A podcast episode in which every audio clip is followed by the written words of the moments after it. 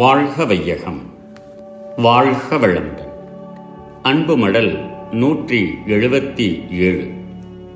அறிவினிலே இறைநிலையை உணர்ந்தும் உணரவும் ஆன்மீக பெருநெறியில் வாழ்வை நடத்தும் மெய்யுணர்வாளர்களே, நீங்களும் உங்கள் குடும்பங்களும் பல வளமும் நிறைவாக பெற்று சிறப்பாக வாழ்கவென இறைநிலை நினைவோடு வாழ்த்தி மகிழ்கிறேன்.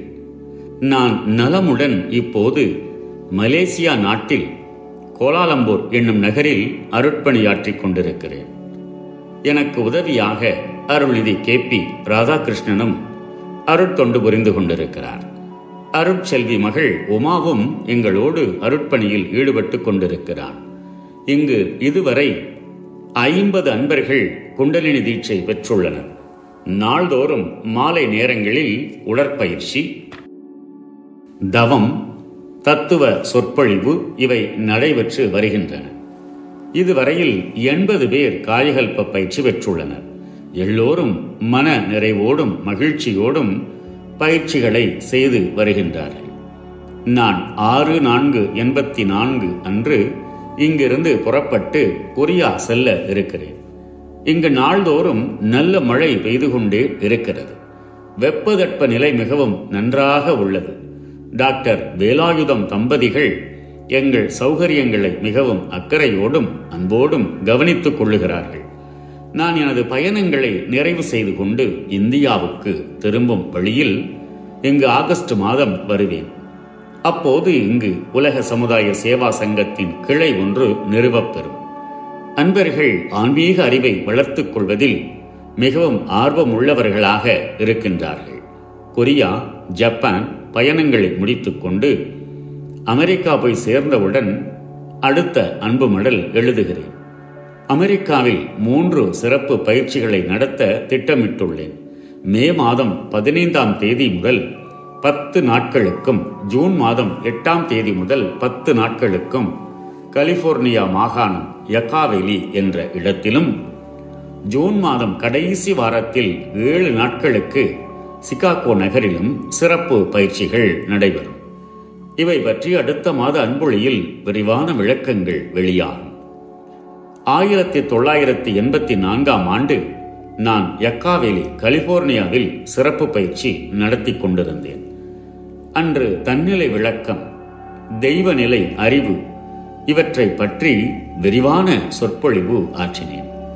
அப்போது தூய வெளியே இருப்பு நிலையான இறைநிலை என்றும் அதன் நுண்பகுதி இறையாற்றலே விரைவான சுழல் அலையாகி அதில் எழுந்து எழும் விரிவு அலை தூய வெளியில் சேரும்போது வான்காந்தமாக மாற்றம் பெறுகிறதென்றும் இந்த தூய காந்தமே பேரியக்க மண்டல இயக்கங்கள் அனைத்தையும் மேலும் இந்த உயிரினங்களையும் இயக்கும் மூல ஆற்றல் என்றும் விளக்கினேன். அன்று இரவு முழுவதும் இறைநிலை உணர்வோடு பேரானந்த நிலையில் திளைத்திருந்தேன். அப்பொழுது ஒன்றன் பின் ஒன்றாக 12 கவிகள் காந்த தத்துவம் பற்றி வந்தன. அவற்றை எழுதி அன்பர்களிடம் படித்து காட்டினேன். அதுதான் பின்னர் சென்னையில் Philosophy of Magnetism என்ற தலைப்பில் புத்தகமாக அச்சிடப்பெற்றது. அமெரிக்க பயணம் 1985. 1985ஆம் ஆண்டு மார்ச் மாதம் 21ஆம் தேதி சென்னையிலிருந்து புறப்பட்டேன்.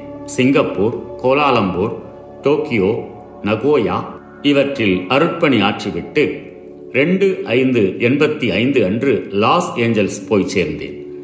அவ்வாண்டு 30/6/85 முதல் 6/7/85 வரையில் யக்காவேலி என்ற வன ஆசிரமத்தில் சிறப்பு பயிற்சி நடந்தது.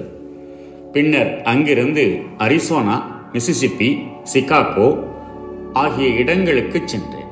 அந்த ஆண்டுதான் சிகாகோவில் விஞ்ஞானிகளிடையே பிரபஞ்ச ஒருங்கிணைப்பு தத்துவத்தை காந்த தத்துவ விளக்கத்தோடு விளக்கினேன். அந்த தத்துவத்தில் மிகவும் ஒன்றி போன விஞ்ஞானி ஒருவர் இந்தியானா மாகாணத்தைச் சேர்ந்த ராமலிங்க பட்டேல் ஆவார். அவர் முயற்சியால் இந்த தத்துவத்தை உலகிற்கு பரப்ப ஒரு அறக்கட்டளையை அகில உலக வேதாத்திரி மகரிஷி தத்துவ கல்வி ஆராய்ச்சி அறக்கட்டளை என்ற பெயரில் நிறுவினார். அதற்கு அவரே தலைமை பொறுப்பையும் ஏற்று நடத்தி வருகிறார். அந்த அறக்கட்டளை அமெரிக்க சட்டப்படி பதிவு செய்யப்பட்டது.